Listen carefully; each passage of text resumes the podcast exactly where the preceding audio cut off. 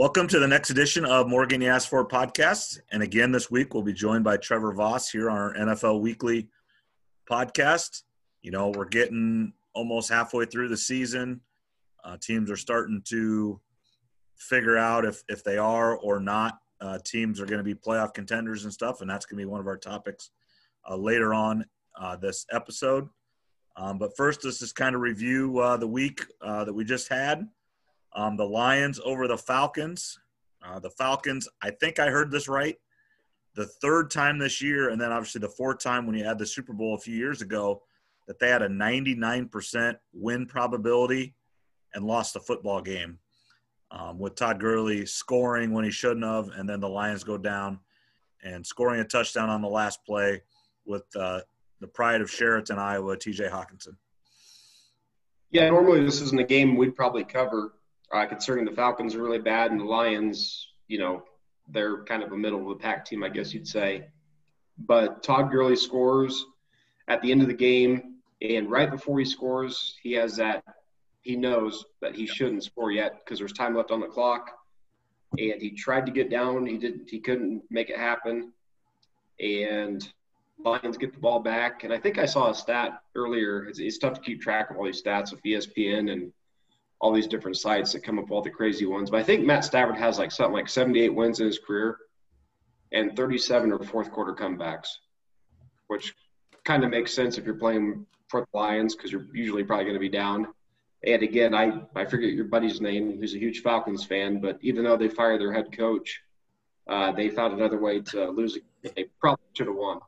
Yeah, Ryan O'Brien is just not a happy camper right now, but he hasn't been since the Super Bowl loss. It's it's a better draft pick though for him. That's the that's the good thing here eventually. Um, and then you know next on our list here, uh, the Browns are five and two. Um, I know we'll talk about them here in a few minutes, but just you know, it's not always pretty. It's not everything, but five and two is still five and two. I don't remember the last time the Browns were uh, three games over 500. I doubt many Browns fans do. And before we get to them, just wanted to give a little shout out to the, the Bengals. Other than them getting blown out by Baltimore a few weeks ago, they haven't lost a game by more than five points this year. So obviously, we've talked about Joe Burrow looks really good as a rookie. He, he looks good. I mean, he's yeah. a real deal. I mean, that's. I think he is. It's, you know, it's still a, a touch early, but we're, we're starting to get the impression that he really is the franchise guy. And that's kind of the, that's a team that is the total opposite of, say, the Jets or the Cowboys. Their record isn't good, but they're they're playing really hard for their coach and just for their teammates in general. So that that's a team to look out for next year that maybe could win six to eight games, pull off a few upsets if, if they get the offensive line fixed. Um, moving on to the Browns, though, originally five and two. I couldn't tell you last time they were five and two, at least in Cleveland. And again, Baker Mayfield came out, uh, struggled on the first drive, I think it was, went 0 for 5 threw a pick. Um, Odell Beckham Jr. tried to trace down the defender, tore his ACL. Talk about that here in a sec. And then after that, I think he went 22 for 23. Yeah, almost perfect after that opening drive. Basically perfect. So we've talked about it in the weeks past. Baker does good, pretty good to really good versus the bad teams. It's when he faces the teams like the Steelers and the Ravens that he really struggles. And I know I talked about him maybe being on the hot seat. They have a pretty favorable schedule, actually the easiest schedule beginning of the season. So he'll probably put up some good good games, some good stats moving forward.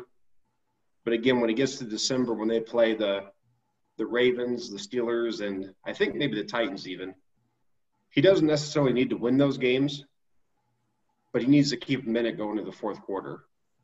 And you can pick whatever stat line you want. Say he needs to throw for 250 yards and a couple touchdowns, no turnovers. You know, pick your stat line. But they can't keep getting blown out by those teams.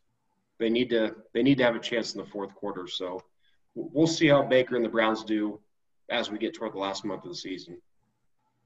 Uh, and then next, uh, the Steelers. Uh, beat the Titans. Uh, Titans fall from the ranks of the unbeaten, um, and we'll talk about it later. But the Steelers are the only one left, correct? Steelers are the only, yeah, undefeated team left. They moved down I know we're not going to do a top five this week. We'll do it every few weeks probably. Um, the only thing that I really was worried about the Steelers was Big Ben uh, making costly turnovers, and he did this versus the Titans. Now it was on the road, but the Titans' defense has been struggling this year, and he had a couple turnovers in the red zone. And now more than ever, uh, you can't turn the ball over in the red zone as good as these offenses are and how the rules are set up. Basically, if you get to the midfield or you cross over an opponent's territory, turnovers are just killers more than they were 10, 20 years ago. So that's really the only thing that has me worried about the Steelers. Other than that, uh, I think they'll be just fine. They have Big Ben, Mike Tomlin. It's a great run franchise, and they have all the experience in the world. So that, that was a big win for them. Yeah, just you know they, they got out to a big lead and then hung on for dear life, uh, but was able to, to pull off a real good win on the road at Tennessee against previously the unbeaten Titans. Um, and now, you know, kind of on our list was just Cowboys drama, and I that's perfect for it. I mean, it's unbelievable what's coming out of, of Dallas. Um, on the game front, they got smoked by the Washington football team, and you know, Andy Dalton got hurt, and I think this is just a microcosm of the whole thing. Nobody stepped up to help him, or no one went to push anybody. Um, and I know it's different than it was. But I saw a highlight, you know, where Steve Young got, you know, kind of cheap shotted in the end zone, and the entire 49er team just went and rocked. Actually, I think it was the Chicago Bears uh, that it was again, but just absolutely, I mean, essentially a fight broke out. Um, but it was just, you don't do that to a quarterback. Just like in hockey, if, if somebody gets into the goalie, the team's going to go, you know, start a fight. Um, and that just goes to show you what the team thinks of each other. I mean, I think, I mean, from everything I know, Andy Dalton is a stand up dude. Um, he's kind of been put in a bad spot, uh, but that's bad right there um, when your teammates don't stand up for you or stand up just for the quarterback and I don't care who it is or any teammate for that matter. Um, but things are not looking good in Dallas right now. No, you're right. And uh, even though it wasn't Dak, it was still Andy Dalton he's been a starter in the league for a long time. Uh, he's well respected. He's from the state of Texas. And for him to take a hit like that, and you're right, for the teammates not to really stand up for him, go get in the other team's face. I know there was a lot of former players that were saying that they just they couldn't believe what they were watching. Normally, the offensive line, even receivers, would go push and shove some guys, even though maybe you shouldn't. Um, so that was pretty telling. And I can't remember who said it and maybe multiple people have, the Cowboys seem like they don't seem like a team. They just seem like a bunch of players or people that are wearing the same jersey right now. I would agree, yeah. and that proved that situation proved it. I mean, they didn't care that their quarterback just got cheap shotted. That was a bad play. That was an ugly looking play. You know that that's the play that they're trying to get out of football, and that's where all this targeting rules and you can argue about that rule. And I think it's better in the NFL than in college. I think the college rules you know, very touchy. Uh, but yeah, when you don't stand up for your teammates, and and that proved it right there. It, it's uh, it's gonna be hard to win football games. It is. It, it seems like they've almost given up on the season. Uh, we'll get into some trades that they're making, people that they're releasing here in a little bit. But I, the Cowboys are making some changes, and it's more on a player front than the coaching front. Whether that's right or wrong, you know, time will tell but we'll get into the Cowboys a little bit later. They're they're a team that just seems to have just given up basically. Absolutely. All right, and then you know the pound, the Packers bounce back uh, and a nice win for them. You think if you're a really good team, a Super Bowl contending team, you get embarrassed one week, you should bounce back the next, and they did exactly that. Uh, not that the Texans are a great team by any means, but they have Deshaun Watson, J.J. Watt. They have some decent players, and Aaron Rodgers came out, looked great. Uh, Davante Adams couldn't be stopped. I think he had close to like 200 yards receiving, and uh, they just dominated that game. So again, they they proved that even though they got pushed around by the Bucks the week before, they're going to be one of those teams in the NFC that it's going to be right there at the end. So not surprising. They did what they needed to do, and uh, we'll see what they do next week versus the Vikings, which I would assume that they would win. Yeah, I, I agree. Um, the Bucks over the Raiders uh, in a real good game. You know, Tom Brady you know, I think um, he has put himself. I know you love talking about the MVP and everything, but I think he has got to be in the conversation now, as long as they keep winning. Um, and then, kind of the big news in this is Antonio Brown's first practice was today, and everything that I read and heard is he was. I think Bruce Arians said he was unbelievable, phenomenal, everything that you know they want out of him. The Bucks and the Raiders. It was a close game uh, going into the third quarter, and and the Bucks offense really came alive and kind of pulled away there, and that that's two good wins in a row for the Bucks. As you said, Antonio Brown's going to join the team now or has, and I think he can come back. His first game back should be against the Saints, and I think that's a primetime game. Again, the Bucks have some wide receivers banged up. Chris Godwin had surgery on his finger, so he might miss a game or two, just depending on you know what type of surgery it was exactly and how well he can actually catch the ball coming back from that. Mike Evans has had a hamstring, so they need depth. And again, AB you know, I get on the message boards. I don't really get on Twitter anymore because I don't have it, but a lot of people think it's a bad signing. It's not worth it. And again, my thinking is you have Tom Brady.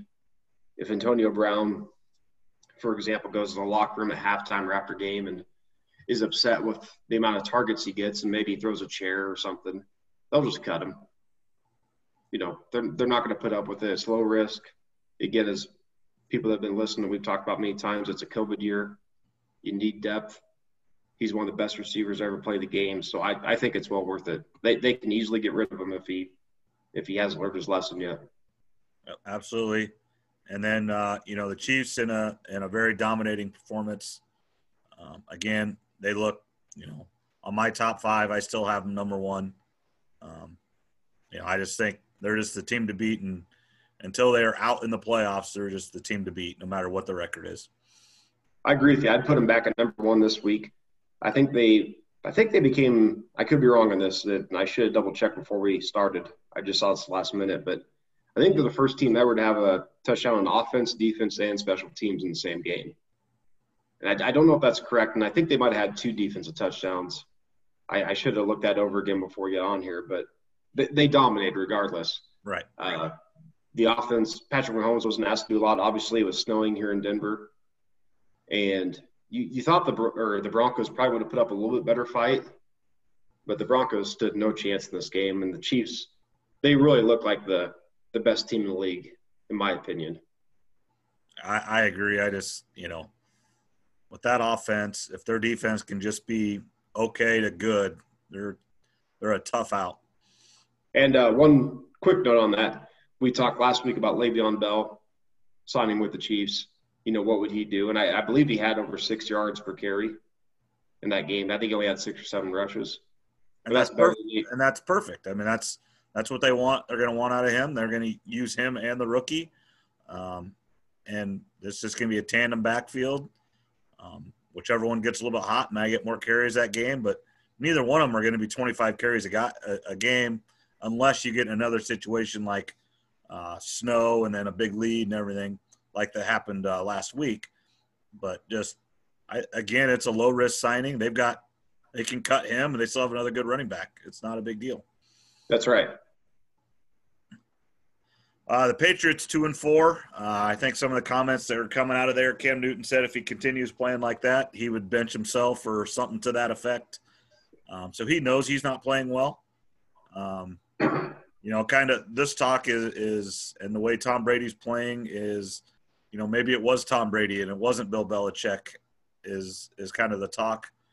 Um, I just think that uh, maybe Cam Newton played really well those first few weeks and kind of maybe out of his mind a little bit, and this is more close to what he can really do, and why many teams didn't sign him.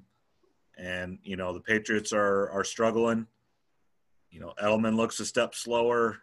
You know you knew this would come sometime with the Patriots and this might be the beginning of, you know, no playoffs, stuff like that. It could be. Uh, two and four is is definitely it's it's surprising to see the Patriots at that record.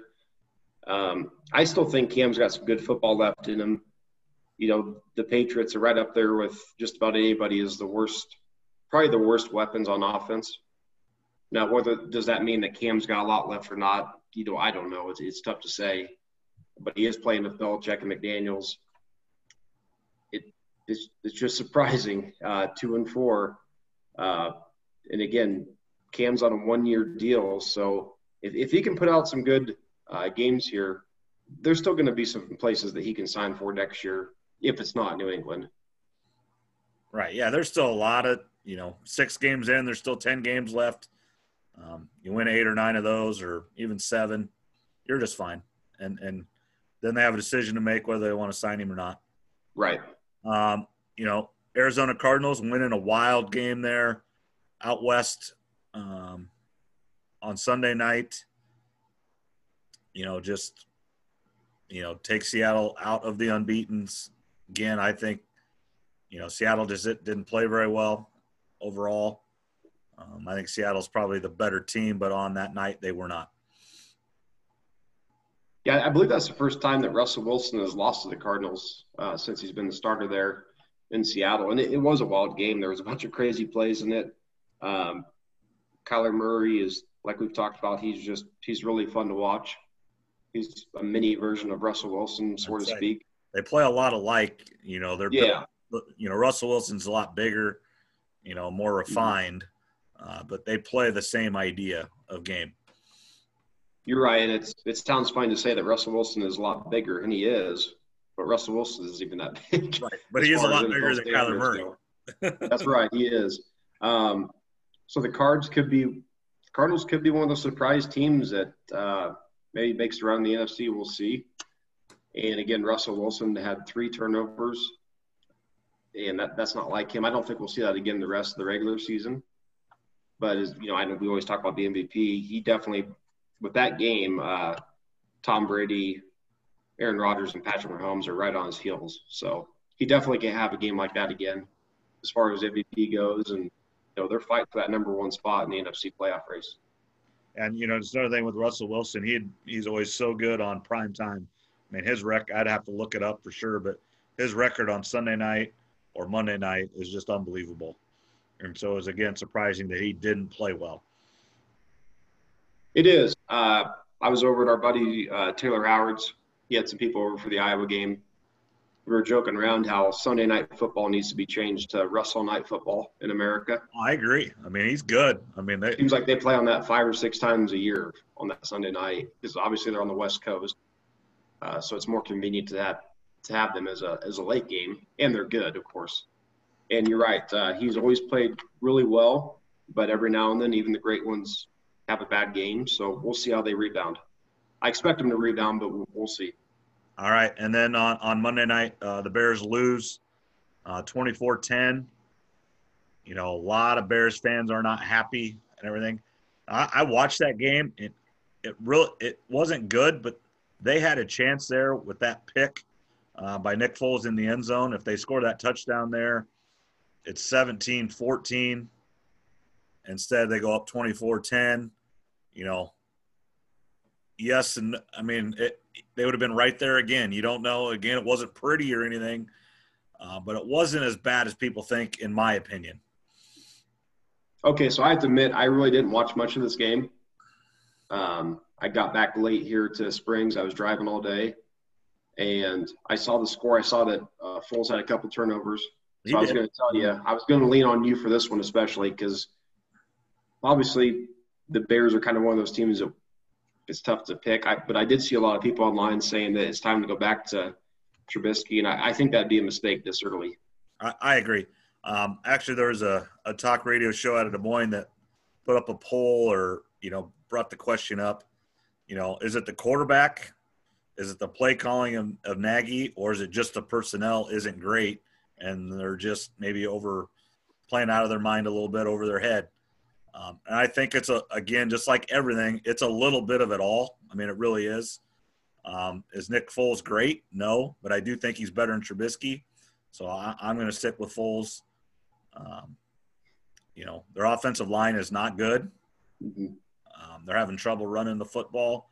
You know, maybe David Montgomery out of Iowa State there, you know, one of my favorites ever, isn't as good as they thought.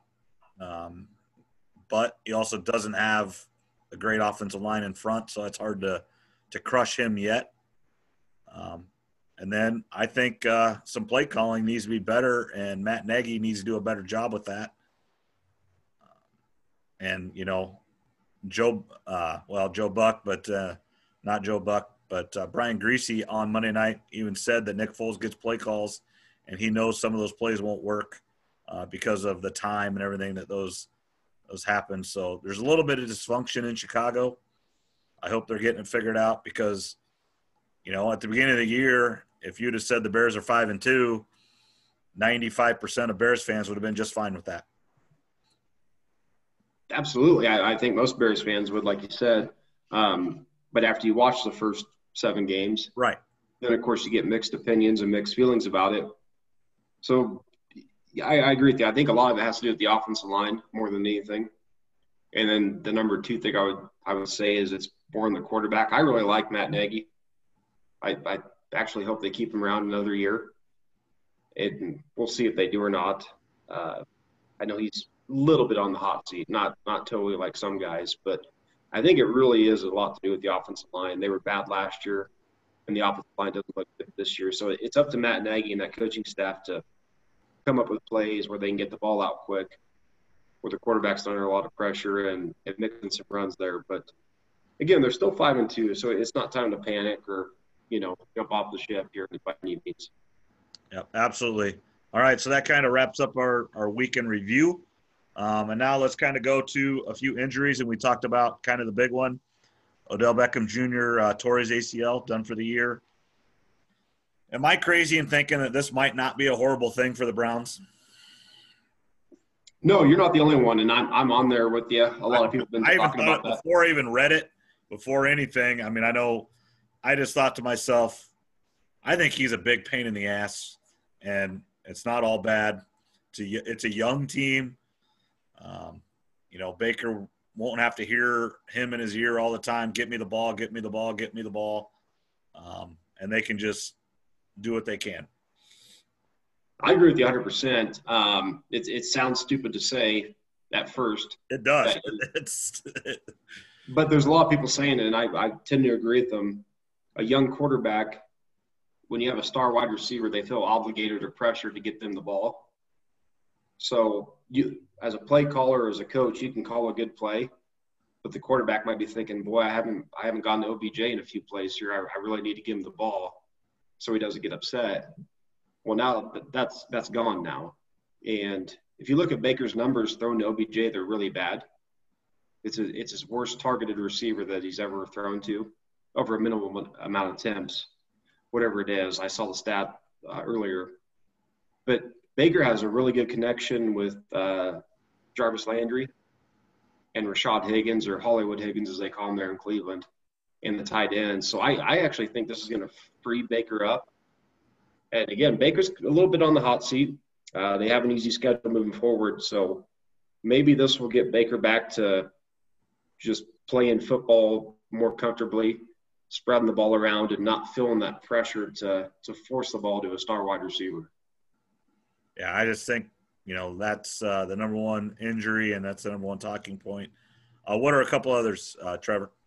Uh, D- again, the 49ers, uh, the running backs are getting banged up again. Just when you thought they were getting healthy, here come another string of injuries. Deebo Samuel is going to be out a few weeks.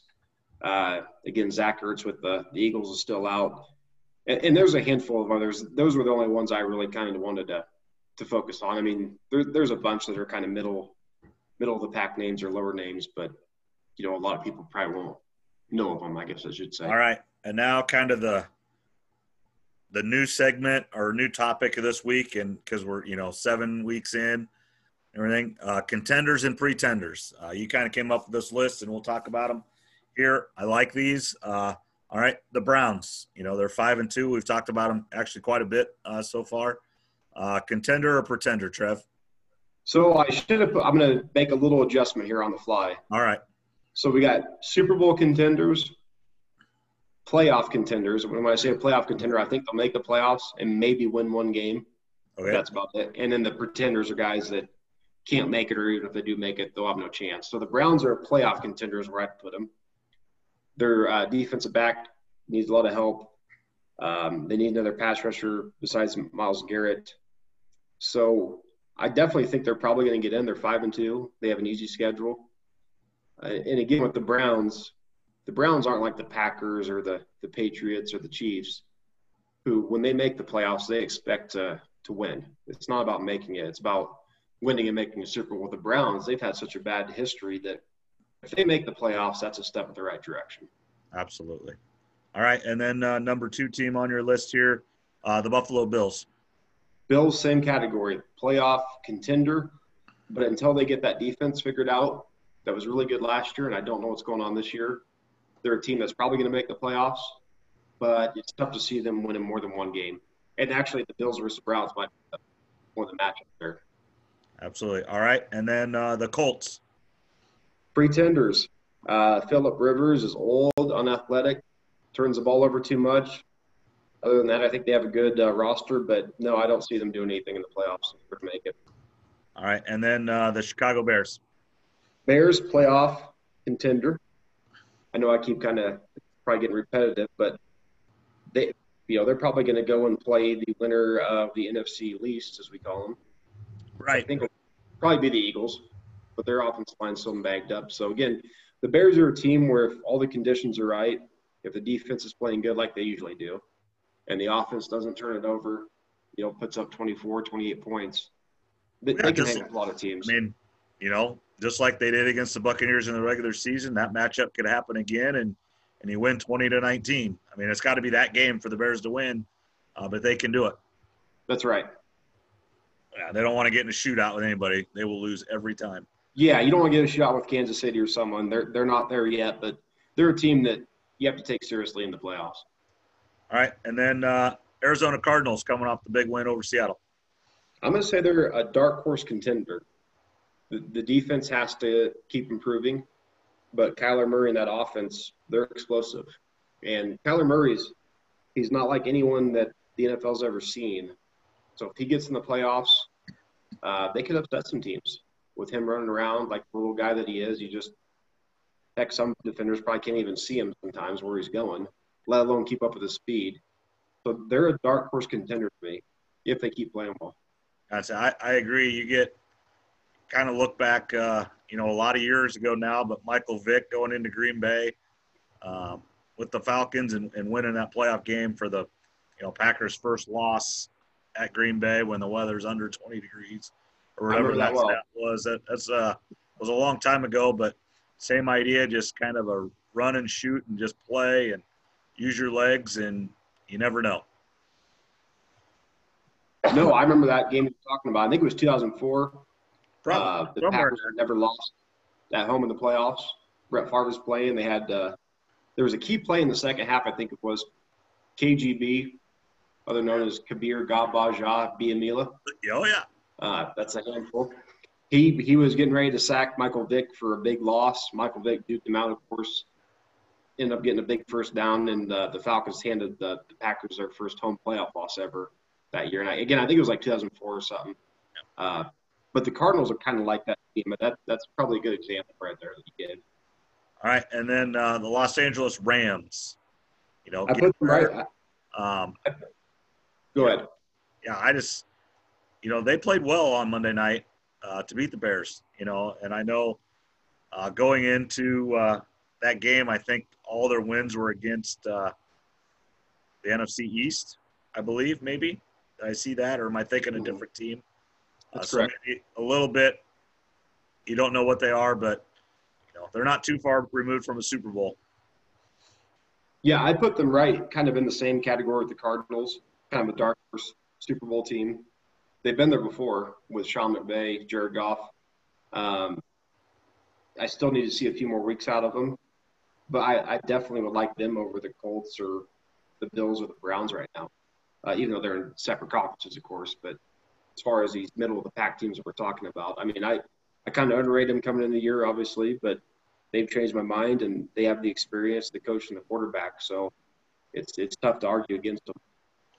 All right, and then the uh, another NFC West. All three of these last teams are NFC West uh, division rivals, and so obviously they're probably going to beat up on each other a little bit, uh, just because that's the way it's going to happen out there. But uh, San Francisco 49ers, if they can get over their injury issues, um, I like them.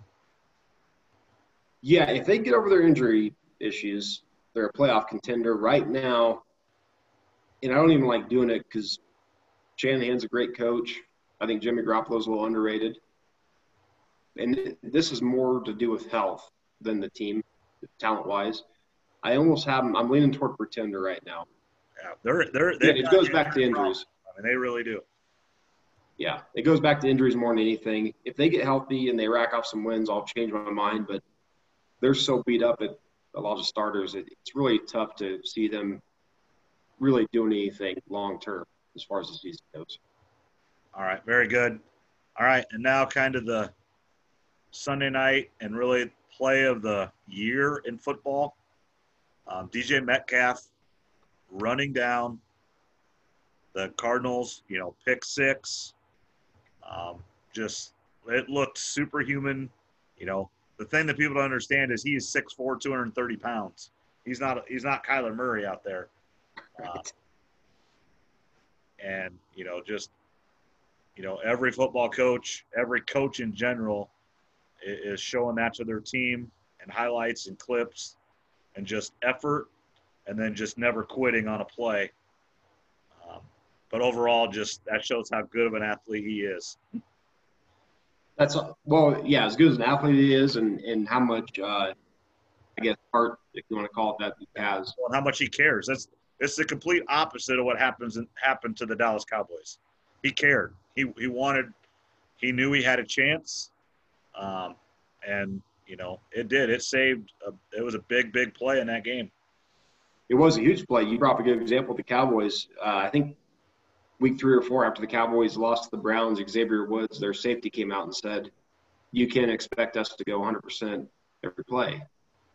And he got a lot of heat from that from former players saying, "You know, come on, man, that, the game's on the line. You have to really try." Well, that was the biggest play in that game, and honestly, that that may be the play of the year, even though they didn't win the game. Oh, absolutely. I just, I mean, yeah, I, I mean, it's really un, unexplainable how good that was. Um, now, there's a lot of people that run really hard, and then they realize they're not going to catch him, so then they slow up. And I get that too, but they, they went hard for a while, but they just don't have the talent to do that. Well, obviously, he had the talent.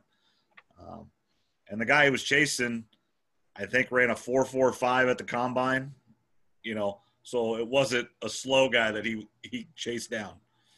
No, that was Budda Baker. Uh, I think he's like a fourth year player now, safety for the Cardinals. And he was running about as fast as he could. And I, all week, I've seen all these memes on Instagram and social media where they keep putting up all these things. And DK Metcalf looks like, well, I was at Taylor Howard's, like I said, this weekend. We watched that play, and it looked like Michael Myers chasing down somebody, like this huge man and DK Metcalf chasing down this tiny guy and and uh, Budda Baker and I, I mean, that, that's just like you said, coaches, you coach, preach it every week. You have to hustle on every play, and you and you see it every week. What no matter what level it is, whether it's offense or defense. For example, say a running back breaks a run for 20 or 30 yards, and a defender comes up from behind and punches the ball out. Right. And sometimes you'll see some offensive linemen or receivers that are hustling down the field. They end up recovering it and keeping the offense on the on the field that's what hustle's all about. I mean, those are those are plays that change the outcomes of games. And on that particular one, uh, the Cardinals didn't get any points out of that. They got tackled at the five or four, whatever it was. They went for a score on fourth and goal, got shut down. So that was that's what hustle's all about. And it's good to see people getting paid so much money that there are still some players out there that are going to really hustle when it when it counts. All right, absolutely. And then you know, next on our list here, uh, um, trade rumors. Um, when is the trading deadline? Is it this coming week? November third. So right after the presidential election. Okay. Uh, we'll see if we trade presidents, and then we'll we'll trade NFL players, I guess, sort of speak. Yep. um, a couple that have already happened. Everson Griffen from the Cowboys got traded to the Lions for a sixth round pick that's kind of an underwhelming one to me. Boring, I guess you'd say. Uh, Everson Griffen signed a pretty big contract with Dallas, didn't do much. You wonder if he was one of those players that was an anonymous player source that was calling out the coaching staff and they got rid of him. Again, the Lions, I think the Lions are three and three. Uh, Patricia's coaching for his for his job. I don't think it's going to make much of a difference. So that was I was kind of hoping he'd go somewhere more exciting. But anyway, he ends up on the Lions. Uh, the Bengals traded pass rusher Carlos Dunlap to the Seahawks, who need all the help they can get on defense. And I think he's 31 going on 32. He's a guy that averages about six to nine sacks a year. But if you're Seattle, you need all the help you can get right now. So I'm sure they'll take it. Um, as far as rumors go, there's a there's a few teams here we can get into. Uh, the Patriots, their cornerback Stephon Gilmore is rumored to be on the trading block. Again, there's there's plenty of teams that need help at corner. He's one of the best in the league still. And then their wide wide receiver Julian Edelman, who's getting older, doesn't seem like him and Cam have a connection, which is understandable. Uh, so look for look for them to maybe be traded. The Jets, their defensive tackle Quinnen Williams. A lot of people think it'll take a second round pick at least to get him something at first. And then of course Sam Darnold's been brought up, but I, I don't think the Jets can trade Sam Darnold yet until the draft. Right. You.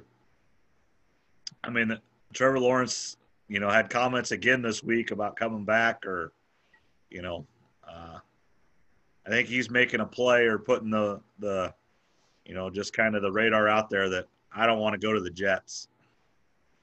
I don't blame I, I don't blame him. We've talked about this on previous episodes, but I don't blame him either. He did, and I think again, I think if you're the Jets, you have to wait till you figure that out more and the draft gets closer. Let's say Trevor Lawrence refuses to play for you, well then you better have Sam Darnold on your roster, right? Because you'll probably get a lot of draft picks. Say if an Eli Manning situation happened where you do draft Trevor Lawrence, but then you trade him to the the Jaguars or the Vikings or the Falcons or whoever. But at least you've got Sam Darnold still on the roster plus all the extra draft picks. So I don't see Darnold getting traded. Um, I, I, think it's way too early. The Cowboys, Amari Cooper's name has come up. They just paid him a lot of money. But again, I think they're kind of in a rebuild. Texans wide receiver Will Fuller has been rumored to be traded to the Packers. Obviously, the Packers are one of those teams that they're in the Super Bowl mix. They need to get some help on offense, so that's a guy you can look at. Uh, the Vikings, wide receiver Adam Thielen has been rumored to go to the Browns. Browns head coach is Kevin right. Stefanski. That would make sense. Uh, yeah, the OC is now the head coach there, so that very familiar with the system, and especially with OBJ getting hurt, that might be a good fit for him. It might be, and I still think that I, I, think it'd be a little bit of a mistake unless they get him for cheap, you know, like a, a cheap round pick. Um, I, think the Browns need more help on the secondary or another pass rusher with Myles Garrett. So maybe look at the Browns to go after Stephon Gilmore from the Patriots. Uh, the Falcons defensive end, uh, Takk McKinley. He's on the last year of his rookie deal. He's he's a decent pass rusher. Again, any of these Super Bowl teams might be looking at him. And then the final two big ones. And this one's more rumor than anything, but it's starting to make a little bit of a sense is the Saints trading away Michael Thomas, their star wide receiver. Uh, he got paid a huge contract a year or two ago, it was. And it sounds like he's been nothing but a headache since. He got into a fight with teammates recently, got suspended for a game, or benched, I should say, from the team. And it, it doesn't sound like it's getting any better. Uh, Michael Thomas gets into it with people on social media a lot. So he, he almost has that Antonio Brown thing going on where he got paid and now he's becoming a headache. Right. So I, I think they'll still keep on to him though, because this is probably Drew Brees' last year. It's the final run. That's his favorite guy to throw to. Um, and then the final guy is J.J. Watt, the Texans. There's plenty of teams that need pass rushers. The Texans obviously are you know, they're not going to finish very well this season.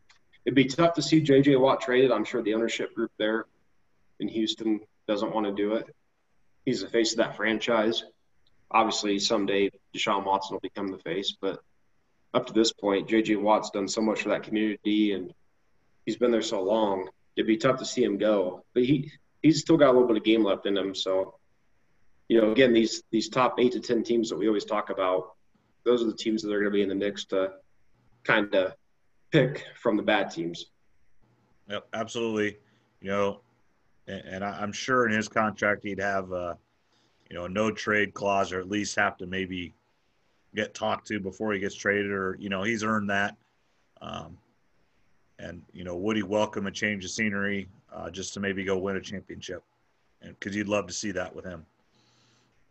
Yeah, I'd love to see JJ Watt win a championship. He seems like an awesome guy. Again, he's done a lot of charity work.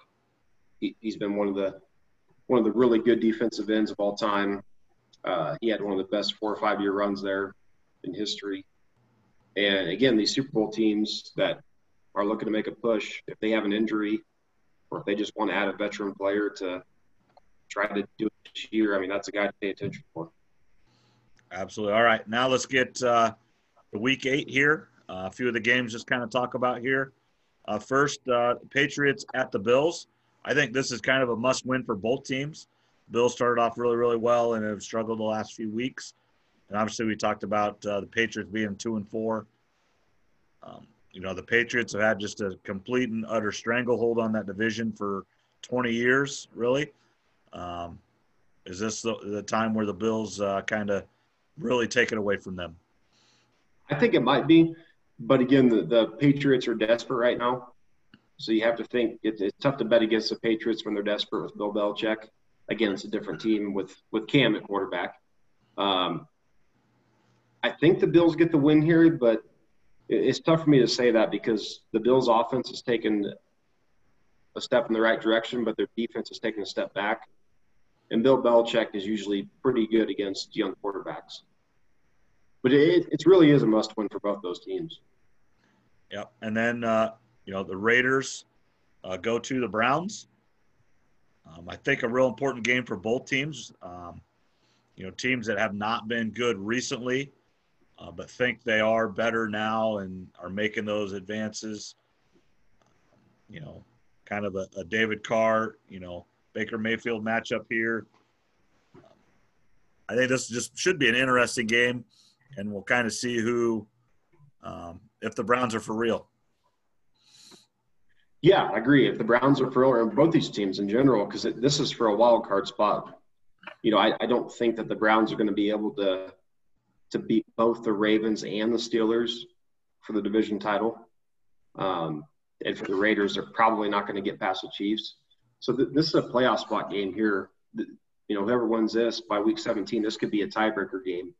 So again, this game's played at uh, at Cleveland.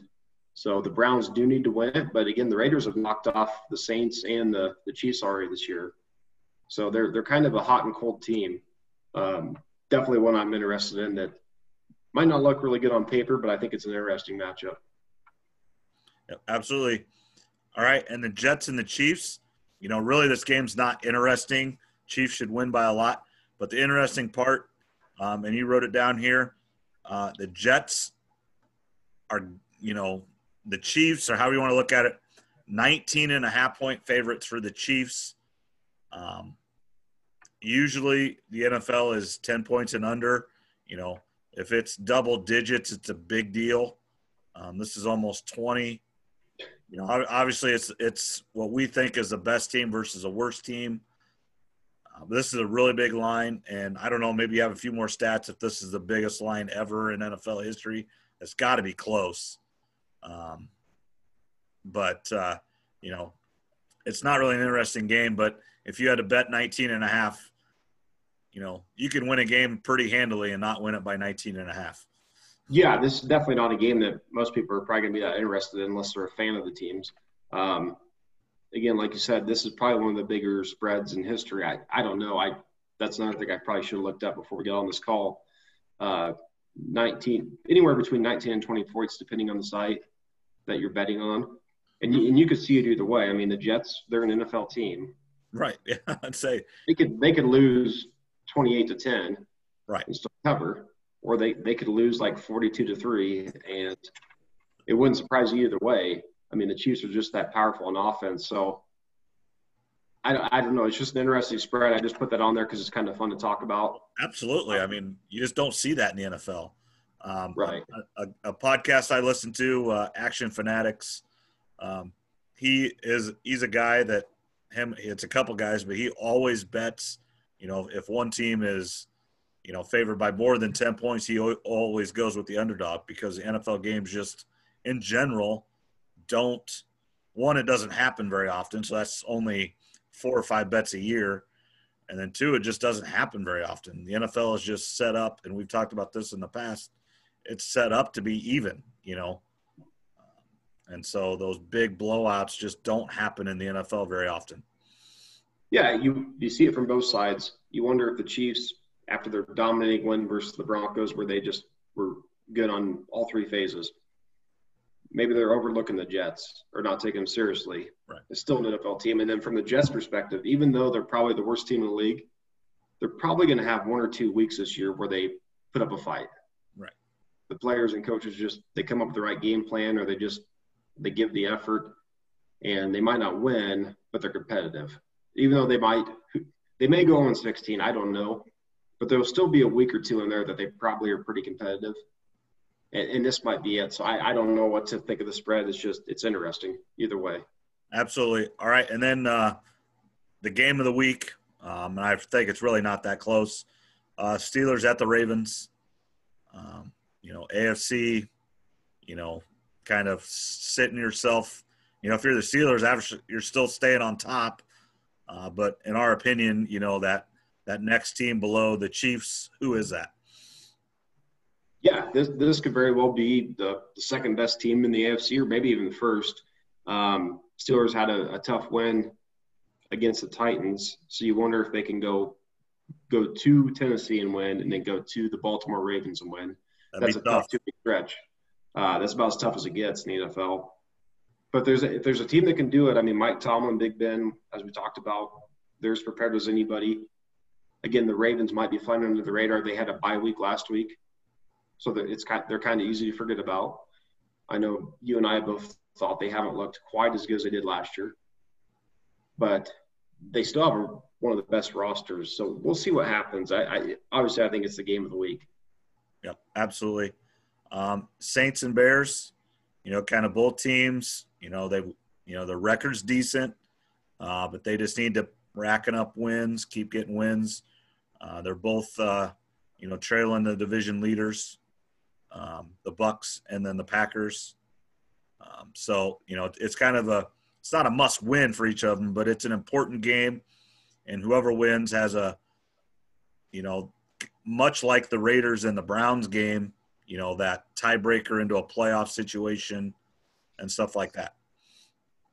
Yeah, exactly. Both these teams are are sitting second in the division. Uh, the Saints kind of squeaked by the the Panthers who we've talked about. They're not the best team, but not the worst. And they're trailing the Buccaneers. The Bears are obviously trailing the Packers. Obviously, I think the Saints are probably a little better team, a little more experienced. But I wouldn't be so surprised if if they go into Chicago and lose. Um, again, I, I think the Saints' time is running out. I think their window's about closed. That doesn't mean that they can't make a run in the playoffs, but I think it's going to be tougher than other years for them. I, th- I think they've got some issues going on inside the locker room that we don't quite know about yet. Yeah, and I know we you kind of hit on that with uh, Michael Thomas and stuff, but yeah, there's lots of lots of things that happen in locker rooms that uh, doesn't get to the outside, and overall that's good. Um, that's good for the team to keep it in and house and everything, but those those factors do come into play. And then uh, the battle out west, uh, San Francisco 49ers at Seattle. I expect Seattle to come uh, bounce right back and get a good win here, but it should be a good game. I agree with you. I, I think the Seahawks bounce back. Uh, again, Russell Wilson kind of got embarrassed uh, on Sunday Night Football. I, I don't expect that to happen again. I, I don't think they're on Sunday night, but still, they're, it's an afternoon game. So again, uh, if if you're a really good team, you know, a Super Bowl contending team, if you go out there and lose lose a game, you should bounce back the next week. The 49ers are banged up. The Seahawks are at home. So you think that if Seattle is a team that we think they are, you know, a lot of people have in their top five. I think most people do. Then they should get the win there. But it's, it's still a divisional game, so we'll see what happens. All right, that's kind of that's the end of our list of, of things. Uh, anything else you want to talk about, Trev?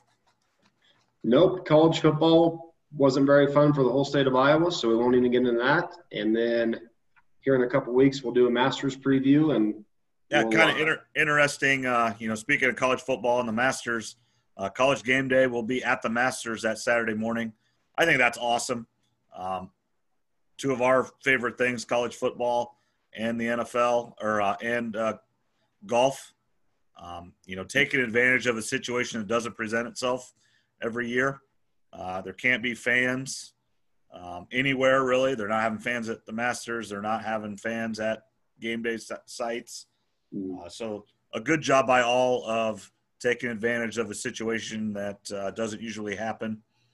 And then kind of, you know, just the other big news out of out of here or this area, you know, the Wisconsin and Nebraska game is not happening. Declared a no contest. Um, and so, what will that do to the Big Ten West uh, standings in the future? Yeah, I agree with you. I think it's pretty cool that game days go in the Masters. We'll, I shouldn't say never, but we'll probably never see a Masters again in November. Uh, but we'll see what 2021 brings. I, I think it'll be a cool setup.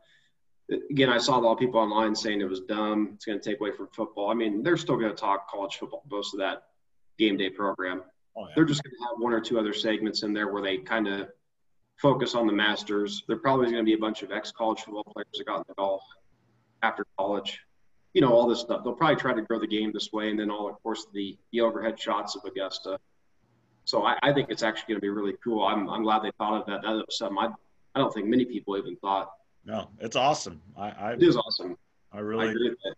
looking forward to it and we'll And have then- like you said we'll have a masters preview the week leading up to uh, the masters and uh, give our picks and everything and so stay tuned for that uh, coming up in a couple weeks Yeah, should be good. We'll see what happens with college football. Uh, Big Ten doesn't have much room to work with, as you just uh, pointed out. So there's going to be teams that finish with 10 games played, eight games played, six games played, and we'll see what the college football committee does from there. But uh, again, it's it's a work in progress, and you have to be flexible here in 2020. absolutely all right well thanks again trevor and we'll talk to you uh, next week All right, see you next week, Morgan. Thank you for listening to Morgan You Asked For podcast. If you like what you hear, click the like button or hit subscribe if you want to hear more episodes from Morgan You Asked For podcast. Also, if you would like to comment or with any show ideas or anything, please contact me at Morgan You Asked For podcast at gmail.com or on Twitter at Ryan Morgan 34.